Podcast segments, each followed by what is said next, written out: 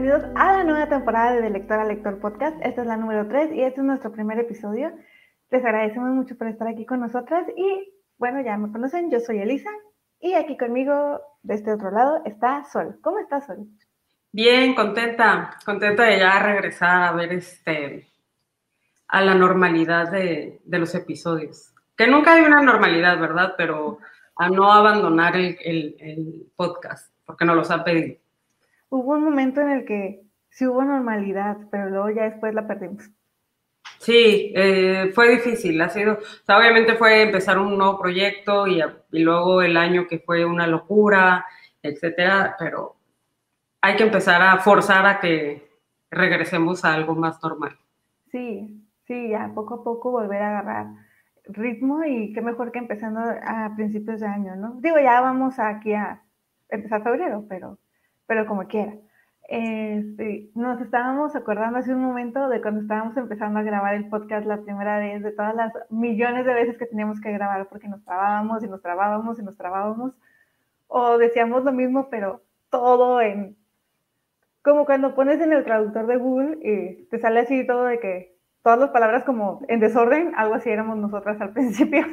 Algo así como Sammy Miguel Luis algo así más o menos. Pero cañón, o sea, era así, y nos decíamos, es que parecemos a mí, Miguel Luis, haciendo nuestro programa ahí, ¿verdad? ¿Verdad? Sí, ya sé. Pero como decías, eh, ahora que ya empezamos a grabar los lives en, en YouTube, estábamos en vivo, vimos que no era tan complicado. O sea, ¿por qué, nos, ¿por qué batallamos tanto a la hora de grabar nosotras solas si hacemos los lives con tranquilidad? Exacto. Sí, todo se puede hacer normalmente. El chiste también es como que teníamos mucha inseguridad, o sea, era la primera vez que hacíamos un canal de YouTube o un podcast o lo que sea y era muchísima inseguridad. Eh, no es lo mismo que cuando estás con las personas eh, que conoces o con las que normalmente platicas, eh, sí, era, porque llegas a más gente que no te conoce, llegas a más gente que o gente que va a buscarte alguna falla, o gente que va a buscar perfección eh, en lo que entregas, en la información que entregas, eh, o que no va a estar de acuerdo con lo que tú opinas. Entonces siempre era ese, ese miedo, ¿no? De, de, de fallar. Oye, eh, también les queremos agradecer porque en los últimos dos videos que subimos a YouTube tuvimos una gran recepción, estábamos muy contentas, muy felices eh, y se los agradecemos muchísimo. Eso nos hizo muy, muy felices, fue como nuestro regalo de Día de Reyes. Pero bueno, el día de hoy vamos a estar platicando sobre el reto lector que tenemos en el club de lectura, que ya empezamos, pero que todavía todos están a tiempo de unirse. Eh, con nosotros no hay problema de que se unan a mitad de la, del mes así, mientras vayan a corriente, no hay absolutamente ningún problema. Todo está perfecto con nosotras. Eh, entonces, vamos a platicarles cuáles son los libros que vamos a estar leyendo este año y eso es de lo que va a tratar este primer episodio. Si se quieren unir al reto lector, después de saber todos los títulos que les vamos a estar leyendo, que estuvimos eligiéndolos entre Sol y yo, la mitad y la mitad, más o menos, eh, al grupo que ya tenemos como tal de, del podcast, eh, les gustó mucho eh, la selección de títulos. Esperamos que a ustedes les llamen la atención, les atraigan y también se unan con nosotros. Si quieren participar, solamente nos tienen que mandar un mensaje directo en la cuenta de Instagram de, de Lectora Lector Podcast o bien en la del Marisol, que es Leamos un poco, un poco, o en la mía, que es Carta Elisa. Ya me tenía que tropezar ahí. También que iba mi discurso. Mucha gente ha preguntado cómo es la dinámica de, del club de lectura, cómo se pueden unir. Bueno, ya cómo se pueden unir, ya lo dijo Elisa. Nuestras pláticas son semanales a través de WhatsApp. Eh, tenemos un grupo. No se crea nada de eso de lo de Telegram y ni nada de eso. No, no caigan en pánico. Eh, pero bueno, eh, tenemos un grupo de WhatsApp donde ahí platicamos todas las semanas la división de capítulos que dé Elisa o que dé yo.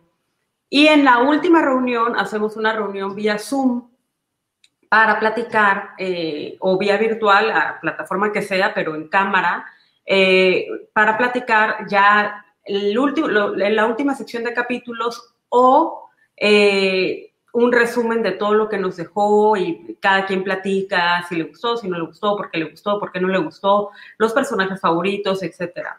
A veces, en ocasiones especiales logramos hacer alguna dinámica extra, pero no es seguro. Eso no es una, eso no es una promesa ni es algo normal. A veces se nos da porque sí tendríamos que prepararla con antelación. Eh, y pues nuestra idea a veces, si, es que no se nos olvida pedirlo, es que en la última reunión eh, grabar la impresión de cada una de, las personas y poderla pasar en el episodio donde hablemos de ese específico. Pero no siempre lo hacemos, así que lo seguro, seguro es de que cada semana lo hablamos por WhatsApp y ya la final es en videoconferencia. Y miren, por si las dudas, arréglense en la final, por si les decimos, ah, vamos a grabar. Si luego nos dicen, ay, ¿por qué no me dijeron? Pues, muchachas, ya saben que esto sí es. Sí, y por lo general lo hacemos en la tarde-noche. Domingos por la eh, tarde procuramos ya hacerlo no tan noche porque ya somos internacionales y ya hay personas de Perú, de Colombia, de... ¿Dónde más? No estoy segura. Y creo que nada más en Perú y, Colombia, pero... Del mundo. Sí, entonces, eh, como ya los horarios son un poco diferentes. Ah, de Argentina también, ah. Este, de, sí, de Argentina. Eh, sí, ya, o sea, tenemos un, hay que acomodarnos al horario de todos porque tampoco es justo que acá estemos bien cómodos a las 8 de la noche y allá las pobres muchachas o los chicos estén a las 11 y media, 12 apenas conectándose. Pues no, procuramos que todo, que sea en un horario este, que se acomode perfecto para todos. La verdad es que es súper divertido. Eh, eh, desde que empezamos este club, que fue desde antes de que empezamos con el podcast, fue así como que gente va, gente viene, pero hay muchos que se mantienen y la verdad es que es súper padre porque hemos conocido a mucha gente, están, y más que nada nos sentimos felices de que les estén gustando los títulos que elegimos el año pasado y los que elegimos este año y que ya se unieron este, miembros nuevos eh, después de ver la lista que teníamos.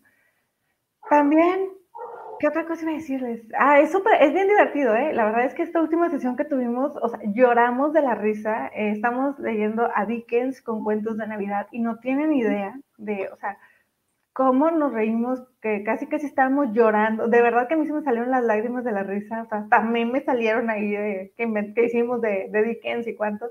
Fue muy divertido, así que únanse con nosotras. Eh, va a ser súper padre, aparte siempre hay que aportar algo y nosotras procuramos hacerlo este, de cada autor del que estemos leyendo, procuramos nosotros tener un poco más de información. Y pues ya, es todo. ¿Te parece que empecemos a platicar sobre los títulos que estamos leyendo este, este año? Bueno, vamos a empezar. Déjame, por aquí tengo hoy el que estamos leyendo ahorita, que estamos ya terminando prácticamente, porque pues ya cuando salga este, este episodio ya haremos terminado, que es Cuentos de Navidad de Charles Dickens ¿Qué les decimos de este? Son cuentos que Dickens escribió, está dividido en dos partes este libro, para empezar. Son cuentos que Dickens escribía para Navidad y la, primera parte. Y la segunda parte de estos cuentos son como reflexiones más profundas que Dickens hacía antes de escribir em, canción, de, eh, canción de Navidad. Y pues este es con el que empezamos. Eh, ahí está muy bien, perfecto. Sí, la verdad, son uno, dos, tres, son seis cuentos de la primera parte y son cuatro de la segunda. Son 200 páginas, o sea, está súper chiquito, lo dividimos así y lo hemos estado comentando. La verdad es que ha sido muy padre la dinámica, nos ha estado gustando mucho. Eh, teníamos nuestras dudas porque hemos visto gente que dice como que, ay, es que empecé a leer cuentos de Navidad y no me gustó. Muchas veces no les gusta porque les pasa como a mí, que se confunden pensando que es canción de Navidad y que es la historia de Scrooge, pero no es esta. Estos son los cuentos que él escribió, aparte es una selección. Y la verdad es que en la parte de abajo también, ya saben que Austral siempre te pone notitas y en la parte de abajo te indican en, en dónde salió publicado cada cuento. Así que este es el libro con el que empezamos el año. Ya sabemos que ya es enero y que debimos de leerlo como en diciembre. Pero todavía, yo todavía no quito mi pino, así que yo todavía tengo el espíritu navideño pues, Fíjate que hay algo que me gusta mucho, eh, y siempre lo he dicho, creo que ya lo hemos comentado muchas veces aquí en el, en, en, el canal, es que qué enriquecedoras son las lecturas conjuntas. porque es una lluvia de, no de ideas, sino es una lluvia de comentarios, de percepciones diferentes, o lo que a mí se me escapa, alguien más lo retoma, o lo que yo no vi en su momento, lo ve alguien más, o sea, es increíble, a mí me fascina, aparte que no es por presumir, pero en el club de lectura tenemos chicas y chicos que están, pero en otro nivel, o sea, yo, y no todos tienen cuentas de de libros, ni se, ni se ponen a hacer sus blogs, ni nada por el estilo. Simple y sencillamente son personas que, que tienen esta, esta percepción de los libros de una manera diferente. No todos, incluso, o sea, hacemos el, club de lectura de, de, WhatsApp y no todos participan en todas las lecturas, pero siempre nos hacemos como que recomendaciones en el, club, en el grupo. Eh, por ejemplo, cuando han tenido la duda de recomendaciones de libros de cierta, con ciertos temas y es impresionante ver cómo todos se empiezan a, ayudar a buscar ese libro y con cuentos de Navidad, padrísimo, porque eh, de repente vas leyendo, o sea, y no siempre te anotas lo que te llamó la atención o lo que te gustó, lo que te dio miedo o lo que te dio risa, porque estás tan metido en la historia que se te pasa, pero a lo mejor alguien más sí lo hizo. Y ya donde lo comentan te empiezas a reír y compartimos hasta memes de, esa sección de, la lectura, está padrísimo. La verdad que muy bueno. Y luego aparte hay gente, o sea, como dices tú, que todos esos están así como que, en, o sea, todos tienen mucho, mucho que aportar y a lo mejor Sandy nos lo dice desde el punto de vista más psicológico y a lo mejor Anto lo ve de otra forma porque pues ella es, este, está estudiando para doctora. O, y hazte cuenta, eh, Zaira, que también Zaira hace unos comentarios súper acertados siempre y siempre tiene muy buenas aportaciones. Y yo sentí que la última vez era como que, bueno, dejen de reírse, pasa esto. Y ella como que lo veía más profundo también y empiezas a desmenuzar más las historias. Entonces, sí, no, no saben de lo que se pierden si no están en un club de lectura. Y en especial en el nuestro. Sí, la verdad que hay las chicas y los chicos tienen que, es que no podríamos decir quién es el, nuestro favorito comentador o comentadora, porque todos, tienen su punto de vista y es tan impresionante y es tan genial. Yo cuando los escucho hay veces en que ni siquiera quiero participar porque me encanta leerlos, me encanta escuchar sus comentarios, son lo máximo. O sea, la verdad que nuestros integrantes son los mejores integrantes del mundo. Efectivamente.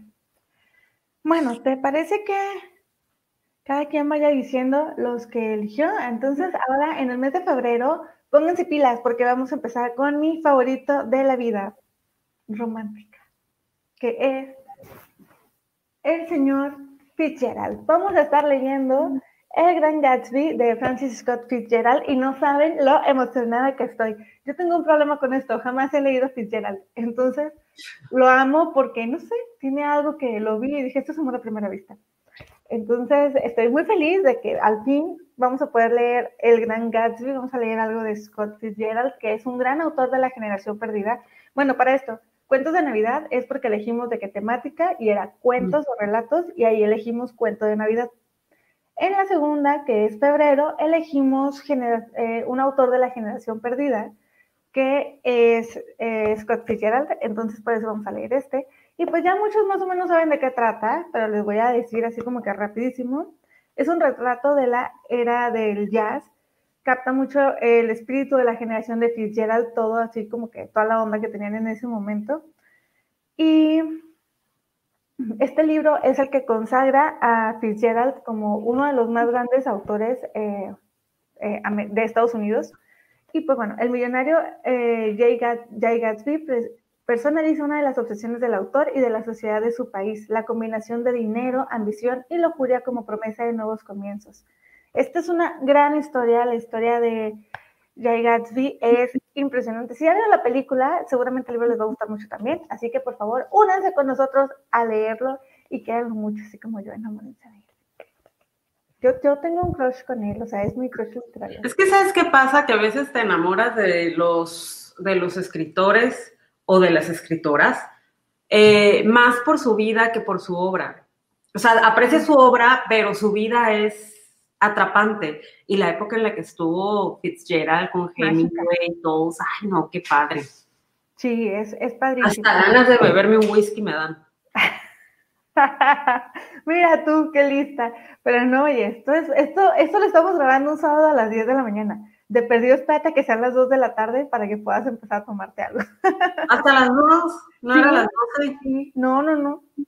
Pero como dijiste tú un día, en alguna parte del mundo ya son las 10 de la noche. Bien, chicos. Es tu turno. En marzo vamos a estar leyendo una temática que es basado en hechos reales. Eh, como marzo es el mes de, bueno, todos los meses son, pero en marzo se celebra el Día Internacional de la Mujer, eh, decidimos que, escogería, eh, que leeríamos hechos reales, pero de una escritora sobre personajes femeninos. y escogimos Simone de Beauvoir, que es Las Inseparables Ahí se ve muy bien, perfecto. Como el 99.9 de la, bueno, no, no voy a decir 99.9, pero como eh, la obra de, de Simone de Beauvoir en general está basada, son autobiográficas, sus, sus, escritos, esta no es la excepción y habla sobre la amistad tuvo Simone de Beauvoir eh, con una amiga desde la infancia, Sasa, Elizabeth Lacuan eh, y pues bueno, este libro a, mí me encanta, le, tengo especialmente ganas, porque este libro apenas eh, se salió a la luz hace el año pasado. Y obviamente es una publicación póstuma, etcétera. Está súper cortito, porque también eso hemos escogido, que sean libros ni, ni muy caros y cortitos. Este, entonces, pues bueno, una historia de amistad entre mujeres, amistad pasional es lo que dice aquí atrás la sinopsis. Y pues bueno, vienen aquí unas cartillas y todo. Así que esto, esto estaremos leyendo en marzo. De hecho, este, este libro me lo regaló Ale en Navidad. Oye, yo nunca la he leído y bueno, a lo que voy es a que si ustedes, hay, es que muchas ocasiones hay autores a los que le tenemos mucho respeto, que decimos de que, ¿sabes qué? No, no creo que esté preparada mentalmente para leer este autor, o me da miedo leer a este autor o a esta autora o X, ¿no? Eh, la opción de entrar en el club de lectura y en las lecturas conjuntas, lo que, lo que nos ayuda es en eso precisamente, en que a lo mejor tú dices, es que no lo entendí muy bien y ahí tienes a alguien que te pueda ayudar, que te pueda aportar para que sepas eh, para comprender las partes que tal vez no, no te den al 100%, que no las hayas entendido. Y eso es muy bueno en el club de lectura, que principalmente te abre horizontes para que leas cosas que tal vez tú por tu propia voluntad no leíste, que era precisamente lo que algunas de las chicas nos comentaban, de que yo estaba cerrada a leer solamente este género.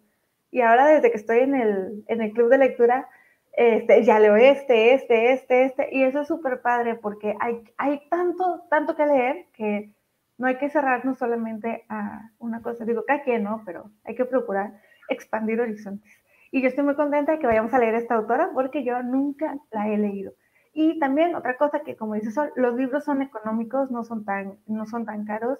Creo que el más, el que es menos económico de todos los que tenemos es uno de los últimos y está como en 270 pero ya veremos, este, y todos están en Amazon aparte, eh, no es difícil conseguirlos. Ay, pues bien, ¿tienes alguna otra cosa que decir sobre este, No. Muy bien, entonces en, el, en abril vamos a estar leyendo un libro de, que sea un clásico y elegimos a Drácula de Bram Stoker. Digo, creo que ni siquiera, o sea, ya no tengo ni siquiera que decirles de qué se trata Drácula, porque ya todos sabemos de qué se trata. en algún punto tuvieron que haberlo escuchado. entonces, esto es lo que vamos a estar leyendo durante, durante el mes de abril. Lo íbamos a leer en febrero, que déjenme les aclaro esa confusión, porque primero que teníamos el calendario de ya lo actualizamos, porque febrero es un mes cortito y apenas como que vamos iniciando otra vez agarrando ritmo y decidimos cambiarlos, intercambiar el Gran Gatsby con Drácula. Así que en abril vamos a estarlo leyendo. Esta edición de Austral se ve súper gordita. O sea, sí se ve gordita y sí tiene sus 500 y piquito de páginas, pero miren nada más el tamaño de la letra. Mm, está grande, no está tan chiquita como otros libros de Austral que tienen letra un poco más pequeña. Entonces, realmente no creo que tengamos mucho problema. Así que ya saben, Drácula de Bram Stoker va a ser el clásico, es el clásico elegido. Yo les voy a confesar que hace años lo empecé a leer y lo dejé. No pude avanzar. Yo creo que no era el momento y la edición que tenía, la verdad es que también no ayudaba mucho. Y parece que no, pero son cosas que afectan. Entonces, tengo la esperanza de que esta vez se lo pueda terminar, así tal como me pasó con Cumbres Borrascosas, que también nunca lo había podido terminar y el año pasado fue mi número uno del año. Bien, em, ahora vamos a ir a mayo. Sí. En mayo vamos a estar leyendo un libro o una novela, mejor dicho, relacionada con el arte, con la pintura, ya sea pintores o estilo de pintura, y escogimos eh, el libro de Valeria Matos, Naui Olin, que es un libro que habla de la pintora Naui Olin, eh, que es hija, que se llama en realidad Carmen Mondragón, pero le se puso Naui Olin. Y pues fue una, su, su vida es como que un drama completo. Hay algunos libros que últimamente han salido sobre su vida, yo escogí este. Eh, pero hay algunos libros que han salido también sobre su vida. está siendo rescatada como pintora. Obviamente, pues hay que conocer su historia también porque es bastante interesante. Es una mujer que, que enloqueció, enloqueció de amor, enloqueció de desamor, enloqueció de todo. Y es todo un personajazo. Eh, estuvo relacionada sentimentalmente con... Em, eh, el doctor Atle, que también fue un pintor, uno de los pintores más importantes, fue maestro de Siqueiros, de Diego, Rivera, o sea, un maestrazo. Ellos estuvieron viviendo por un tiempo en el convento de la, de la Merced eh, y fue ahí donde fue más, o sea, dicen, dicen, dicen, lo vamos a investigar ahora que leamos su, su novela biográfica, pero dicen que de repente eh, lo que hacía Gerardo Murillo, este, era que hacía exposiciones en el convento de la Merced, porque él eh, fue, hay un libro igual muy bueno, es, un libro biográfico, una novela biográfica sobre él, de Carmen Aro, que lo tiene Textofilia, y ahí explica eh, cómo él empezaba a rescatar, pues, está el convento de la Merced, que está en el corazón de la Merced, donde está el mercado de la Merced de la Ciudad de México, y ahí se vendían pues muchas artesanías hechas por, en comunidades indígenas o por indígenas o por gente con raíces muy arraigadas indígenas. Y lo que hacía eh, Gerardo Murillo es que decía, es que esto es una belleza, es que esto es hermoso, voy a ver con el gobierno, porque tenía contactos en el gobierno, era conocido en el gobierno, tenía amigos en el gobierno, voy a ver que se eh, exporten a Estados Unidos y que se venda allá, para que la gente compre y, ellos tengan un ingreso del extranjero, ¿no? pero el gobierno decía que no, que, era, que eso no, no estaba bonito, que las artesanías indígenas eran de mal gusto, etcétera. Entonces, imagínate, ahorita ya encuentras un, algo hecho por indígenas y carísimo. Eh, bueno, no siempre, pero eh, hay casas de arte eh, de culturas indígenas que te lo venden carísimo, carísimo. Siempre vayan a los pueblitos a comprar. El caso es de que Carmen Aro estuvo viviendo ahí y en esas exposiciones que hacía, tanto para vender sus obras, sus pinturas, doctoratos, como para vender las artesanías de los indígenas, de repente Carmen Aro salía desnuda y se paseaba por el convento y pues llegaban políticos, llegaba gente rica y ella ahí desnuda y todo sin ningún problema. Eh, pero fue una gran pintora, independientemente de su vida, independientemente de su condición psiquiátrica o psicológica, eh, es una gran, gran, gran pintora que fue eclipsada, o no eclipsada, pero, pero fue borrada del mapa durante muchísimos años y actualmente hay varias escritoras que perfectamente están retomando la figura de Carmen Aro y ahora ya se empieza a ver más de ella, perdón, de, de Olin y ahora ya realmente se empieza a ver más de ella, se empieza a conocer más de ella, de su, de su obra. Entonces, por eso escogí este libro. Excelente. Sí, pues otra autora que yo tampoco había leído, así que, hombre, este año vamos con todo. Sí, eh, que vamos a leer en junio. En junio vamos a leer una autora, eh, casi escojo puras autoras, pero vamos a escoger una autora africana, Volver a casa de, de Ya Ella es una escritora que nació en, en Ghana, pero bueno, tiene la nacionalidad estadounidense. Este libro trata de dos hermanas que son de la misma madre, pero de padres diferentes. O sea, un padre, un padre súper rico y un padre pobre, ¿no? Pero ellas nunca se conocen. Entonces, sus caminos se, separan y eh, una se casa con un, con un gobernador y otra es vendida como esclava y, y la mandan a Estados Unidos.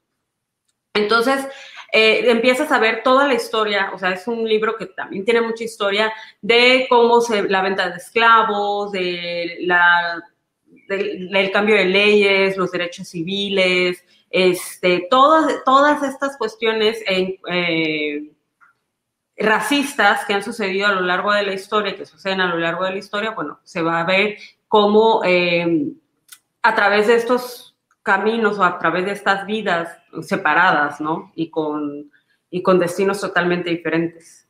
Y pues bueno, eso vamos a leer en, en, en este mes de junio. Se vienen unas muy buenas lecturas para mitad de año, ¿eh? Sí, van a estar muy buenas. Ajá, y bueno, sigues de nuevo porque también toca en julio un libro de no ficción.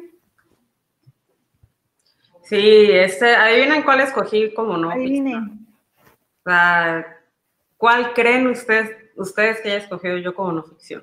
Obviamente escogí a Virginia Woolf con una habitación propia.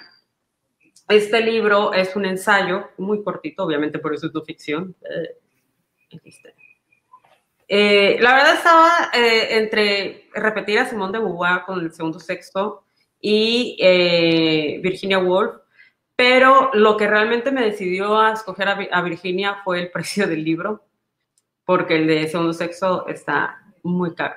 Entonces, no sabemos cómo, a estar, vayamos a estar en ese momento del, del año, si estamos viviendo en cuevas o no. Así que este, les, les puse este una habitación propia o un cuarto propio. Eh, este libro está inspirado en dos eh, conferencias que hizo Virginia Woolf. No, no están así transcritas tal cual, ya luego se, se volvieron a, a, estructurar, se les escribió otras cosas, se les corrigió cosas por aquí, cosas por allá. Eh, pero pues básicamente aquí la, la, lo, que, lo que habla Virginia es ir al centro, al meollo del asunto, el por qué hay, eh, las mujeres escritoras están tan relegadas, olvidadas, o por qué es tan difícil escribir. Y ella dice, bueno, lo que pasa es de que la intelectualidad está sometida a la independencia económica. O sea, entonces tú no puedes eh, ser libre de leer lo que tú quieras, estudiar lo que tú quieras, porque como mujer, eh, o bueno, como ser humano dependes económicamente de tener acceso a, este, a, esa educación a través del dinero. Pero si como mujer tú no tienes el derecho de tener dinero o estás, eh, no, no trabajas o no tienes tus propios ingresos o no eres independiente económicamente, vas a estar sometida a que la persona de la que dependes te dé el dinero para que logres estudiar, para que logres escribir, para que logres eh, superarte intelectualmente y no siempre es ah, posible. Eh, independientemente de eso, que es mucho más difícil poder hacerlo. Entonces, eh, te hace falta independencia económica, independencia de espacio. Entonces, ella hablaba de una mujer siempre necesita su propio dinero, una independencia económica y un cuarto propio para escribir. Ese es básicamente la, el, eje central en lo que se, en lo que va este pequeño ensayo, súper cortito, súper, súper, súper cortito. Eh, obviamente con, hay una plática que hizo Margot Glantz, nuestra querida maestra Margot Glantz, 142 eh, páginas tiene el mío. Y la hizo para la editorial Sexto Piso, lo pueden ver eh, el en vivo en la página de Facebook de Sexto Piso.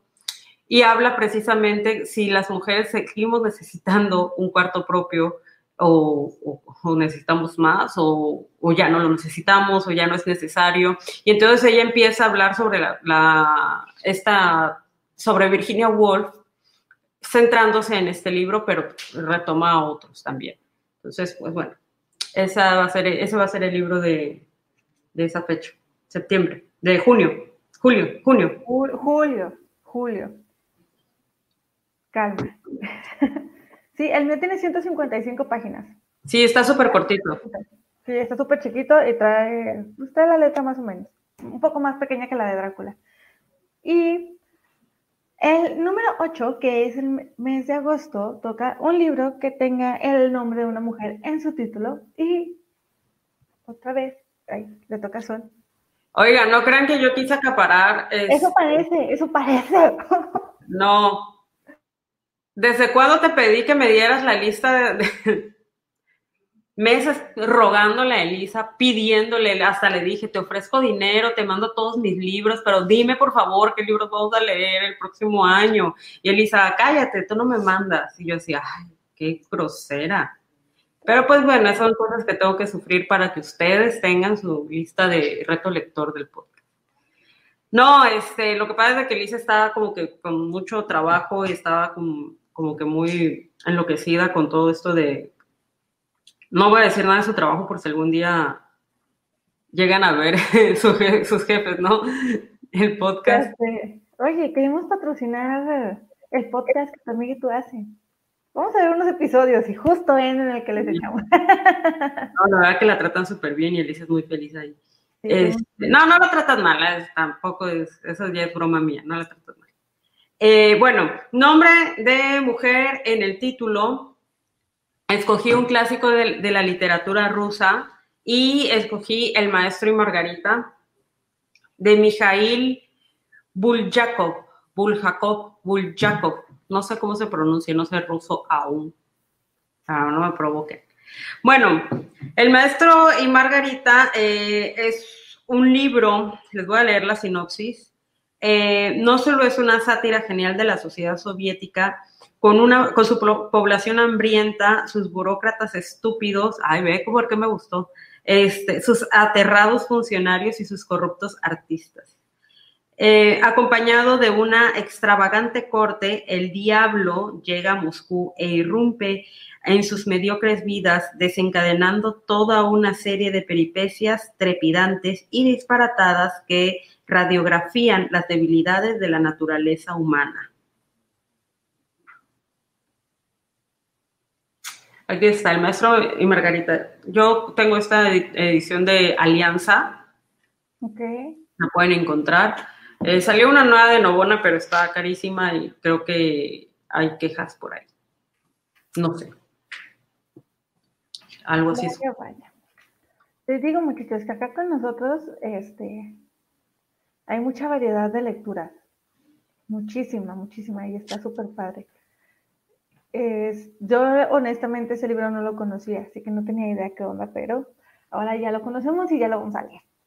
En agosto. Ahora sí, de uno de los pocos libros que Sol me permitió elegir, porque ya ven cómo me trata de mal, este, es Fahrenheit 451 de Ray Bradbury que este, en septiembre toca leer ciencia ficción. Ay, qué bueno que lo tienes ahí, porque ya lo andaba buscando por acá. No sé si ya muchos lo conozcan, pero Ray Bradbury es un autor muy importante de Estados Unidos también. En Fahrenheit 451 se nos muestra el mundo que creo que ninguno de nosotros los lectores quisiéramos tener, o sea, es como nuestra peor pesadilla de distopía, o sea, de todas las distopías que hay, todo es todos los problemas de la ciencia ficción, creo que para mí este es el que más me mortifica. No me mortifica que me conviertan en cyborg o que me quiten el líquido, de las rodillas. Eso no es ningún problema, porque le voy a platicar de qué trata. Es un sombrío y horroroso futuro en donde hay una extraña, hay como una brigada de bomberos que su misión no es la de sofocar incendios, sino la de provocarlos para quemar los libros, porque en este país está terminantemente prohibido leer porque leer obliga a pensar. Y en este país está prohibido pensar, porque leer impide ser ingenuamente feliz. Y en este país eh, ficticio que crea Ray Bradbury está Hay que ser feliz sí o sí, a fuerzas. Así que creo que va a ser una gran lectura también. Yo tengo muchísimas ganas de leer a Bradbury desde hace, tiempo. Ya lo hemos platicado antes aquí en el podcast de un poco de lo que él hizo. Así que no es un total desconocido para nosotros de nombre, pero de para mí al menos eh, va a ser la primera vez que lo leo y estoy muy emocionada. También lo pueden encontrar en Amazon. Es un libro que no está tan grande, es un libro chiquito y está en menos de 200 pesos, así que este va a ser el libro del mes de septiembre. Te juro que estaba a punto de comprarlo y dije, ¿para qué? Todavía falta tiempo, contrólate, contrólate. Sí, este libro lo leí, no me acuerdo si hace dos años o el año pasado, no recuerdo cuándo lo leí. Pero está buenísimo, buenísimo. Y se llama Fahrenheit 451 porque es a la temperatura en que el papel arde. Y qué bruto, es tiene unas frases y tiene unas cosas que dices, güey, sí. Y luego, eh, para las personas que hayan estado en, en las pláticas de, la Segunda Guerra Mundial, güey, o sea, si te das cuenta y dices, la quema de papel es, ya cuando te queman los libros es cuando tienes que, suenan todas las alarmas de que un gobierno está cañón. Exacto, cuando se empieza con la censura de los libros, algo está muy, pero muy muy mal. Nomás ahí que hacemos el comentario al aire. y bueno, en octubre llega otro clásico estadounidense. Oye, pues ¿qué traigo? Claro, elegí muchos autores de allá. Que bueno, el pasado era eh, ciencia ficción, el tema elegido, y ahora en octubre el tema elegido es un clásico estadounidense y el, libro afortunado fue Matar a un ruiseñor de Harper Lee. También Harper Lee no es una autora desconocida aquí en el podcast, ya hemos platicado sobre ella, hemos platicado también sobre eh, su amiguito Truman, eh, que otro, otro gran escritor, que a si nos toca leerlo el siguiente año. Pero pues sí, este va a ser nuestro libro elegido, ya solo lo recomendó en algún momento, recuerdo perfectamente que en alguno de los episodios ella nos dio la sinopsis y nos platicó de qué trata este libro, que es súper, que todo el mundo dice que es hermosísimo y de que te llega profundamente al corazón, así que estamos seguros de que así va a ser, estamos muy contentos de leerlo este año. Y por último, otro de los pocos libros que Sol me dejó elegir es un libro con temática de entreguerras y aquí elegí a Irene Nemirovsky con su libro Los Fuegos de Otoño. Déjenme, lo voy a poner aquí en la pantalla la portada. es que Elisa, escogió muchos escritores estadounidenses porque está celebrando este año que perdió Trump. sí, no, hombre. Todo el mundo debería de festejar eso. a ver, esperen un momentito y aquí se lo voy a mostrar. Para que sepan más o menos cuál libro es. Es de la editorial Salamandra. Y a Nemirovsky la tenemos en un asterisco porque eh, Salamandra está cometiendo la aberración de no estar publicando muchos de estos libros buenísimos o con autores buenísimos como Sandor, como Irene Nemirovsky. entonces, bueno, eh, estamos, eh, vamos a ver qué tal, qué nos depara noviembre pero esperemos que para noviembre ya se hayan puesto las pilas e, e impreso a, estos autores, porque no sé qué les pasa. Sí, oye, y bueno, este es el libro que les comentábamos que era el, que era el menos económico, está en 270 pesos. Y ya, o sea, es lo más caro que va a costar uno de los libros aquí. Aparte hemos elegido otros que son más económicos y no hay mucho problema. Siempre, siempre está la opción de comprarlos este, de segunda mano. Ah, claro. Pueden eh, comprarlos en, Mercado Libre. La verdad que en Mercado Libre, es muy comercial, ¿no? La verdad que en Mercado Libre, este, ¿cómo se llama? Fuegos de otoño. Fuegos de otoño. Eh, la verdad que en Mercado Libre encuentran libros que, que, ya están hasta descontinuados, están, este, ya no los encuentras en ningún lado, los dejaron de imprimir hace muchísimo. O sea, es muy buena opción. Sí, bueno, les voy a platicar un poquito de qué trata este libro. Y pues como les comento, es de entre guerras, este es entre la Primera Guerra Mundial y la Segunda. Bernard regresa de las trincheras con una medalla, pero desilusionado ante la falta de perspectiva. Tras los horrores presenciados en el frente, lucha por hacerse un hueco en el mundo de los negocios turbios que campan a sus anchas en París. ¿Qué puede atraer a la bella y sensata Teresa del rebelde y un tanto desvergonzado Bernard? A pesar de los desengaños y sufrimientos que puede acarrearle esta relación, ella lo quiere y confía en que la fuerza del amor acabe por imponerse. Durante 10 años, gracias al dinero fácil, ambos disfrutan de los mediocres placeres de la vida burguesa, pero cuando los tambores de guerra vuelven a sonar con fuerza y el futuro se torna incierto, todo empieza a desmoronarse. Ay, le tengo unas ganas brutales. De la autora en general, o sea, ¿cuántas veces hemos hablado de la autora? Exacto, también la hemos mencionado aquí, amigas del podcast. Ah, eh, la hemos mencionado mucho, pero desgraciadamente es esto, que cada vez está siendo más difícil conseguir sus libros. No porque, muchas veces no porque no lo encuentres, sino porque ya los encuentras en precios bastante ah, elevados.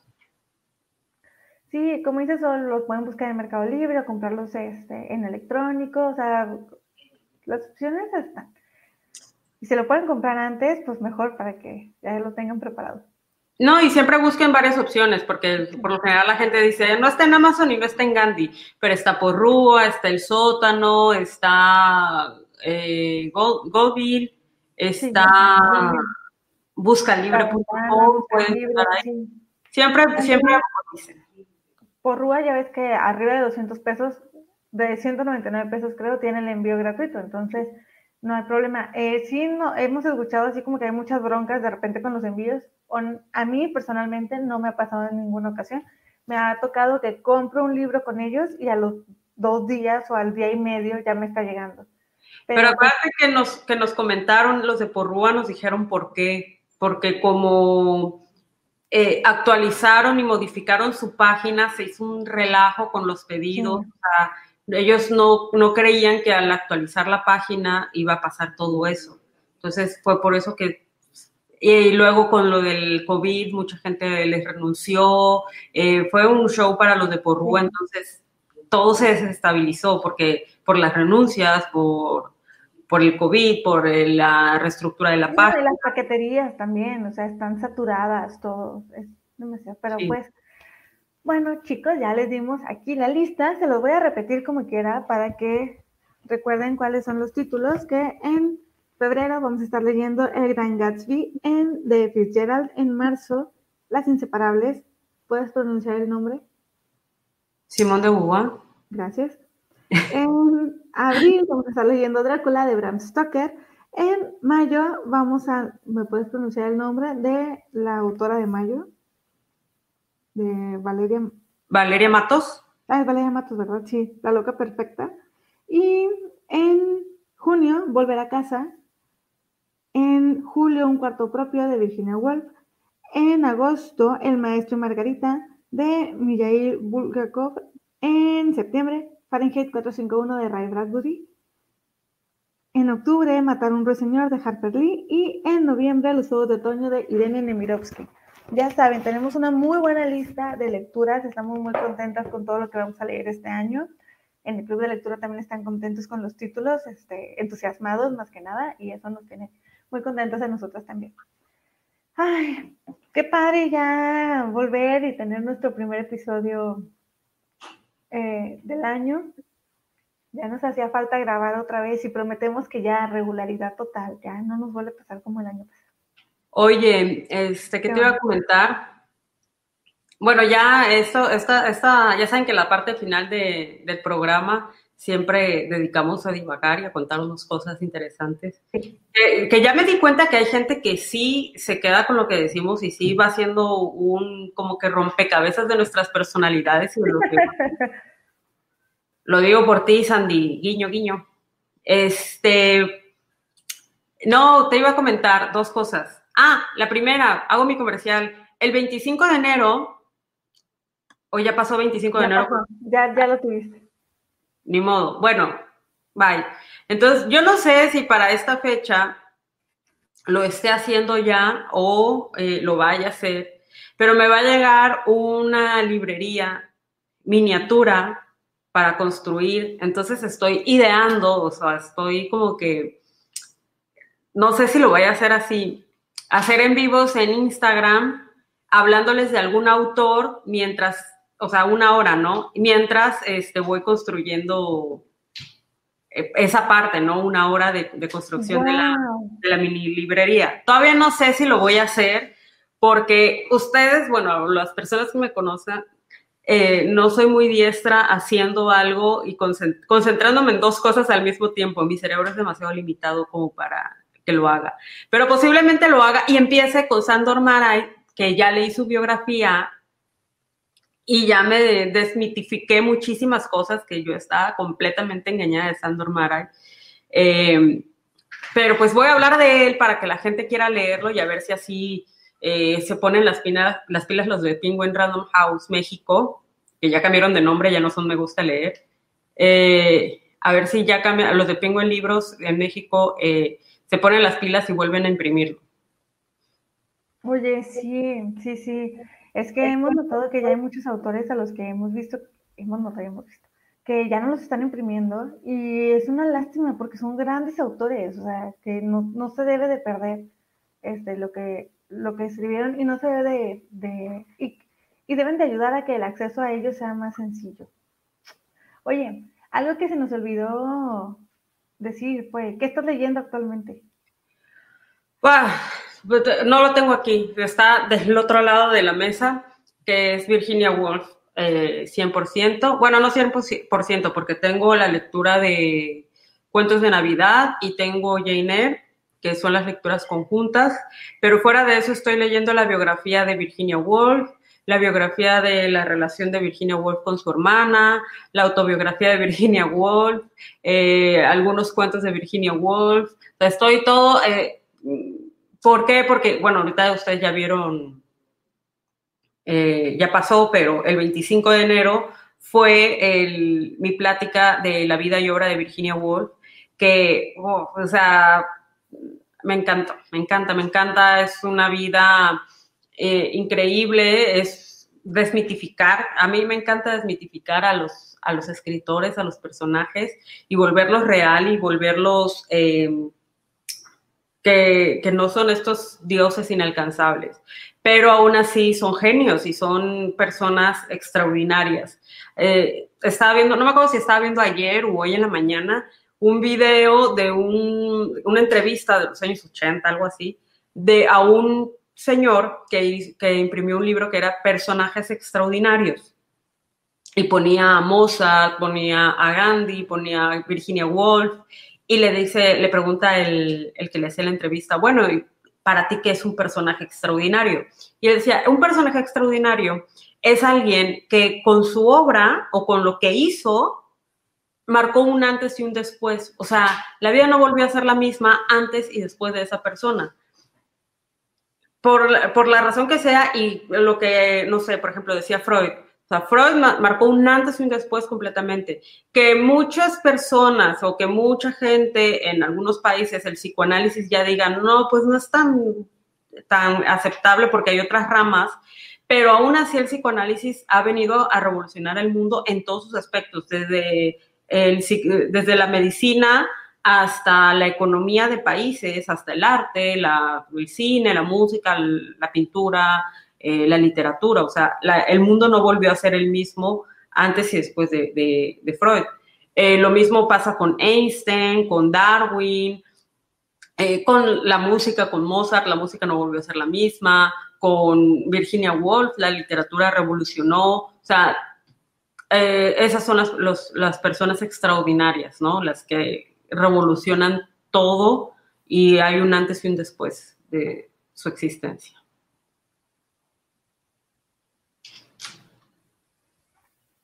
¿Tú qué estás leyendo? Yo, yo estoy leyendo, eh, vamos a empezar, ahí está muy arriba, no lo alcanzo, a leer el Silmarillion de Tolkien. Ya terminamos El Retorno del Rey. ¿Se acuerdan cuando empezó, cuando anunciamos la lectura que dijimos, vamos a empezar a leer El Señor de los Anillos? O sea, bueno, El Hobbit que fue por allá de agosto del año pasado que lo anunciamos, eh, yo no creí, no sé, se me hacía como que, güey, falta un buen para que podamos terminar, son un chorro de páginas, son muchos libros. Yo amo a Tolkien, pero aún así pensé que mucha gente iba a, no iba a ser tan, ah, sí, vamos a leerlo. Y pues sí, ya quedamos más poquitos de los que habíamos empezado, muchos más poquitos, somos ahorita como unos seis o siete, pero como que ya seguimos siendo un, más de uno. y eso es suficiente. Yo ya voy terminando el libro 3. ¿Me espera? Sí, por favor. Este, entonces estamos, estoy muy feliz, me siento muy contenta de que, de que las personas que están estén disfrutando tanto la historia y que hayan querido seguir. Yo les comentaba eh, como por allá de octubre, el año pasado, septiembre, octubre, no sabía si íbamos a, continuar con más de las obras del profesor porque pues no sabía si les iba a gustar la historia en general, o sea, y para empezar aventarte el clavado a leer este, prácticamente la Biblia que él escribió, eh, tienes que ir con cariño, tienes que haberle agarrado cariño a los personajes, haberle agarrado cariño a él, a su forma de escribir, a, a todo lo que él tenía en la cabeza, a su mundo y su imaginación. Y pues nada, que acá los muchachos dijeron, sí, sea, yo no quiero dejar de verlo, yo, de, leerlo, yo quiero seguir, quiero continuar. Decía ayer una de las chicas, no recuerdo quién era, creo que era Alice, de que es que, ¿cómo le vas a decir adiós?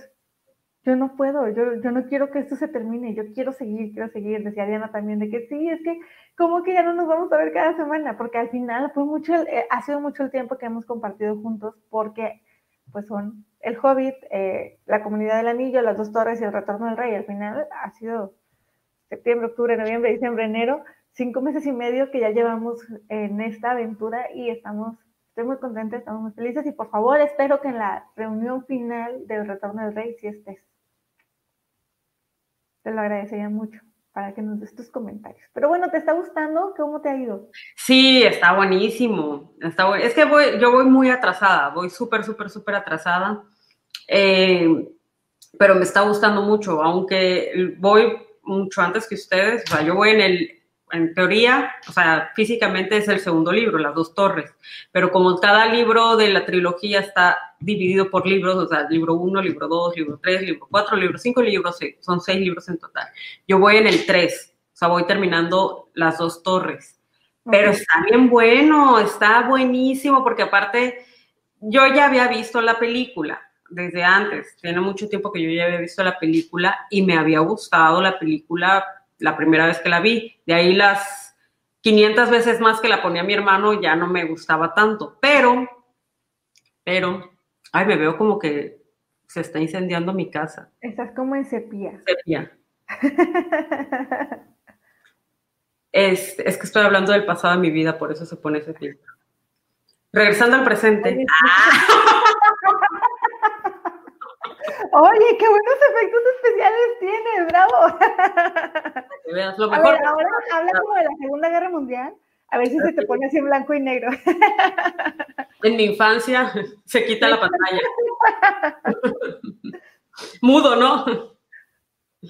Eh, pero me está gustando mucho porque, o sea, vas viendo todo, ay, cuando, no, puedo decir mucho, eh, no puedo decir nada, mejor dicho, porque ya es una parte muy avanzada. Pero sí recuerdo que en agosto, cuando empezamos a decir, no, pues vamos a leer La Comunidad del Anillo, y yo, yo les dije, a lo mejor, y, nos vamos a, a, a Silmarillion, tú automáticamente dijiste, bueno, no creo, porque ese es más pesado, no sé si vaya la gente a querer estar en ese momento o a seguir la historia, no podemos adelantarnos, y mira, o sea, la gente lo pidió, o sea, la gente dijo, no, sí.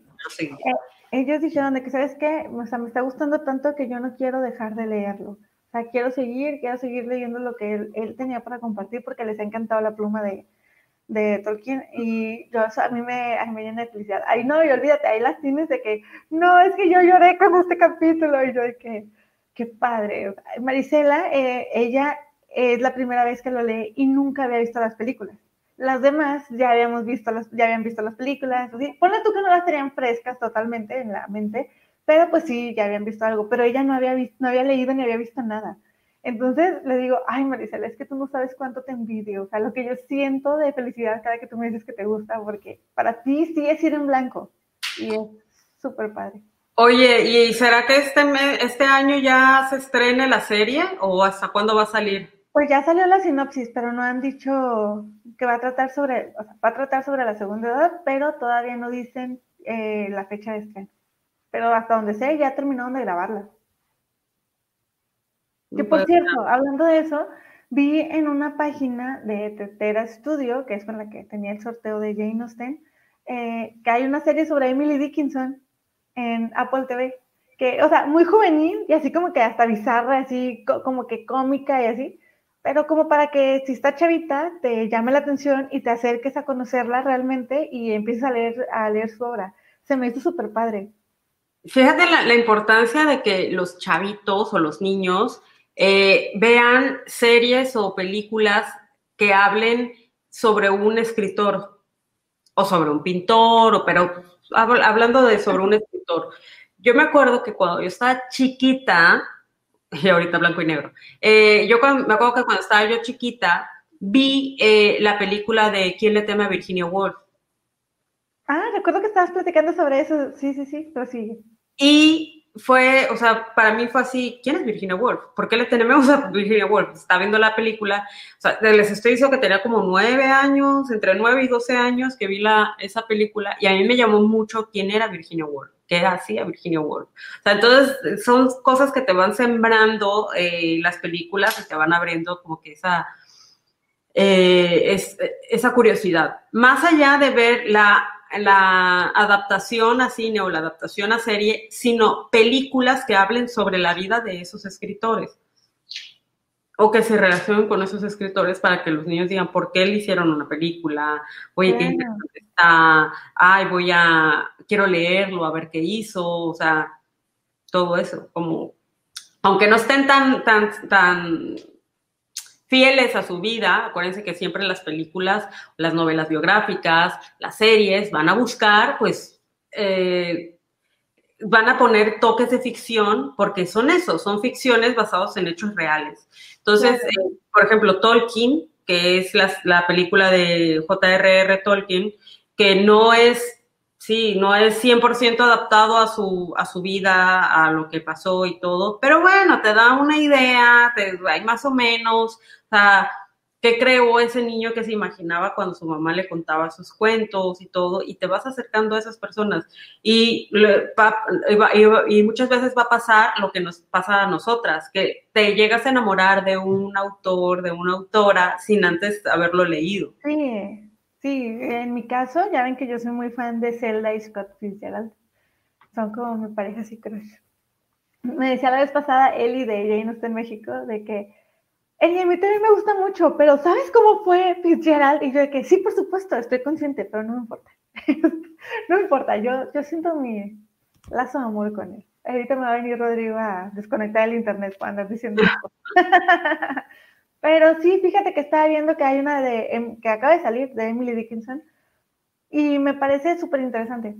Que, porque así cuando la hacen así como que tan frescas y tan divertidas y eso atrae mucho a, al público joven. Ya no somos nosotras.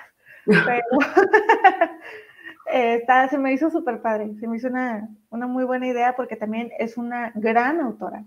Y, y pues sí, según, mira, siempre procuramos que, que no dure tanto los episodios y nos ponemos a hablar después. Ya habíamos durado nuestra horita tranquilamente. Pero mira, te voy a decir una cosa. Ya ahorita, hoy pide un deseo.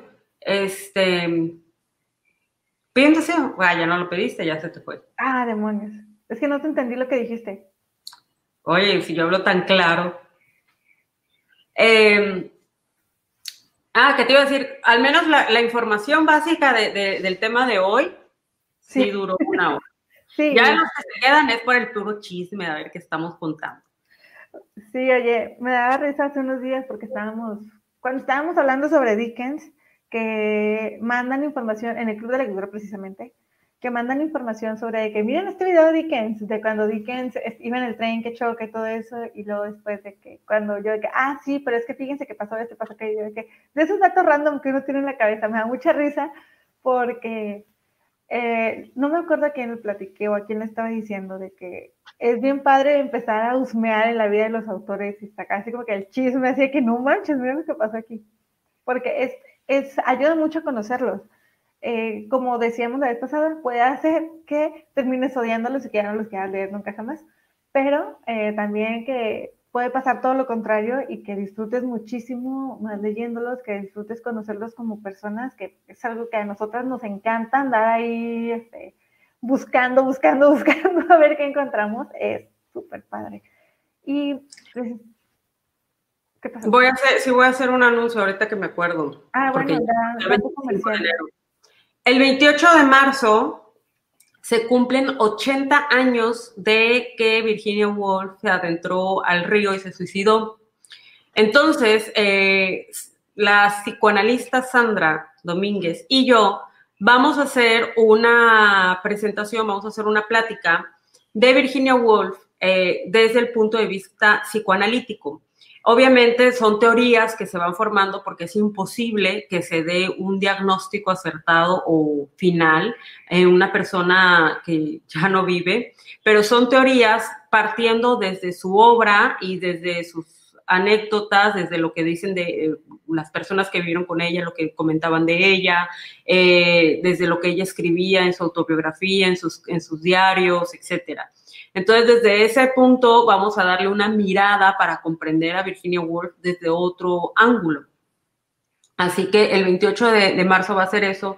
Eh, la plática del 25 fue totalmente gratuita, pero esta, este va a ser gratuita igual, pero vamos a hacer un cobro, nosotras no, pero va a ser un cobro de 100 pesos porque todo lo que se recaude va a ser para la Fundación AFESI, Asociación Civil. Esta, es una asociación civil sin fines de lucro que ah, previene la situación de calle en niños, niñas y adolescentes en las zonas ah, vulnerables, principalmente, zonas vulnerables de la Ciudad de México, principalmente en Tacubaya.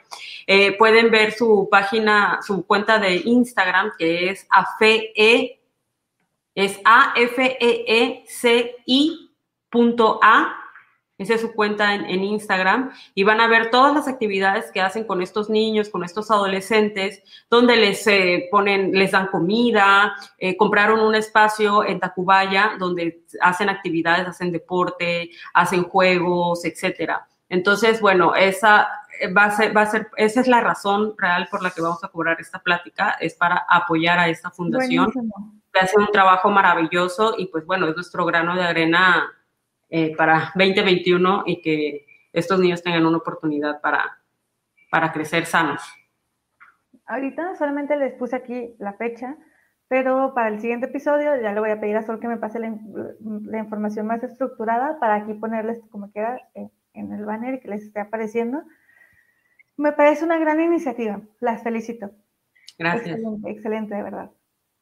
Sí, y a lo mejor, bueno, vamos a ver cómo va esto y a lo mejor podemos ir haciendo eh, este tipo de pláticas eh, para apoyar a esta fundación. Y si hay alguna fundación que diga, oye, ¿sabes qué? ¿Por qué no nos organizan una plática ustedes dos chicas, ¿no? De libros o de lo que sea, este, y colaboren con nosotras para que nosotras este, recaudemos algo, pues, con muchísimo gusto. O sea, obviamente nosotras no cobramos por lo que hacemos ni creo que vayamos a cobrar nunca eh, por YouTube. si, nos piden que vayamos a una escuela, posiblemente lo hagamos. Pero no, o sea, independientemente de eso, lo hacemos porque queremos que la gente lea y queremos que, ya de por sí son muy caros los libros como para cobrar.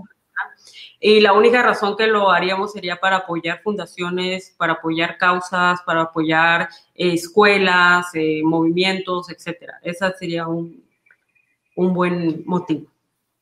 Sí, totalmente. Y de verdad, de nuevo, eh, muchas felicidades por esa, por la plática. Eh, mira, las pláticas contigo ya son, este, para que aprendan muchísimo. Ahora seguramente con Sandy, con sus aportaciones también va a ser fantástico. Y qué mejor que lo hagan con esta, con una fundación para apoyarlo. No, de verdad que muchas felicidades. El esposo de Sandy va a ser el que nos va a estar coacheando, bueno, el que nos está coacheando. Y está cañón, la verdad que, mira, cada vez que hablas con alguien, te sorprendes más conociendo a esas personas, a todo mundo, a todo, me pasa con cualquier persona. Pero este, el esposo de Sandy es el que nos va a coachear porque él ha dado pláticas en el show Maya sobre Modigliani, sobre los griegos, desde ella es psicoanalista, desde el punto de vista psicoanalítico. Entonces, es, va, a ser, va a ser una plática muy interesante. O sea, yo espero la verdad que la gente se sume y quiera eh, ya no escucharnos, pero sí apoyar a los niños, ¿no? Para que, para que este, hagamos este granito de arena entre todos. Y las aportaciones irán directo a la cuenta de la fundación. Excelente, excelente, muy bien. Bueno, sí, les prometemos en el próximo episodio que va a estar saliendo el 4 de febrero, que ahí les voy a poner, les voy a poner aquí el banner con toda la información. También les queremos comentar que ahora los episodios eh, ya no van a salir los martes, ahora van a estar saliendo los jueves. ¿Por qué? porque cambiamos. Tenemos este año nuevo, cambios, este día nuevo para el podcast. Ojalá que como que ya lo sigan escuchando, que lo sigan compartiendo, que compartanlo con sus amigos. Nosotras somos bien buena onda. Para que aprendan más sobre libros. Y pues te parece que ya vayamos cerrando ahora sí el episodio. Sí, les vamos a dar la oportunidad de que sea poquito el episodio de hoy. Sí, esta vez no nos alargamos tanto. No, yo creo que quedó como de una hora diez a lo mejor, por mucho. Está muy bien. Estoy orgullosa de nosotros. Sí, sí, sí. Y miren, ahora sí, no voy a recortar, creo que solo una cosa, pero porque yo me salí por error de la transmisión. Yo que tenía que checar una cosa igual. Sí, pero, o sea, de ahí en fuera todo salió fluido. recuerdo cuando cortaba en 29 partes los episodios y luego decía, ay, ¿cuál es la parte que sí servía? No, y luego eran tantas las partes que recortaba Elisa que de repente ponía las partes que no debían de ir. Y me decían ya después de que había subido el episodio que, oye Elisa, creo que te equivocaste aquí. Eso, y yo, chivo, no puedo ser. Y ya lo modificaba y lo acomodaba. Ay, no, qué horror. Era muy complicado a veces. No parece, pero sí. Ay, pero bueno, esto ya, estas cosas ya no tenemos, esas cosas ya no pasan. Ahora sí, eh, pues bien, este fue la, el primer episodio de la nueva temporada, que es la número 3. Estamos muy felices de regresar, de ya estar aquí puntualitas otra vez. Todos los jueves por la mañana ya van a poder encontrar su episodio en YouTube, en Spotify y en iTunes. También lo pueden encontrar ahí, nos pueden, nos ayudaría mucho que compartieran eh, los episodios, que compartan en su Instagram que nos están escuchando, en su Facebook o donde quieran si les gustó la información que les trajimos el día de hoy o si quieren unirse a alguna de las pláticas o si ya leyeron alguno de los libros y les gustó mucho, pues que nos comenten aquí abajo, pero sin spoilers, por favor, porque muchos no hemos leído algunos de estos. Y pues, pues creo que ya es todo de mi parte. Estoy feliz, feliz, feliz de estar aquí otra vez. Y Sol, ¿tú qué, qué nos dices de? Pues nada, estoy feliz de estar nuevamente en sus casas, en sus carros, en, sus oficinas, en sus baños, en todas partes. Y los que tengan oficina o los que tengan, eh, no sé, cosas que hacer, yo les sugiero que nos pongan en, altavoz para que todos sus compañeros puedan disfrutar de nuestras peripecias. Sí, sí, sí, sí, y que de paso ahí se les queda algún datillo curioso sobre los escritores.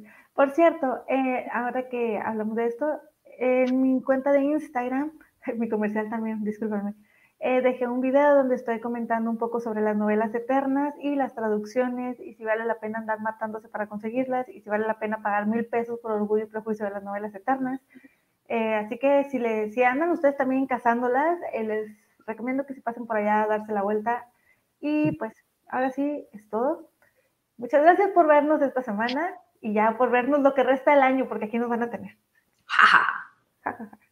Nos vamos. Que se la pasen muy bien. Cuídense mucho. Que tengan bonito fin de semana. Bye.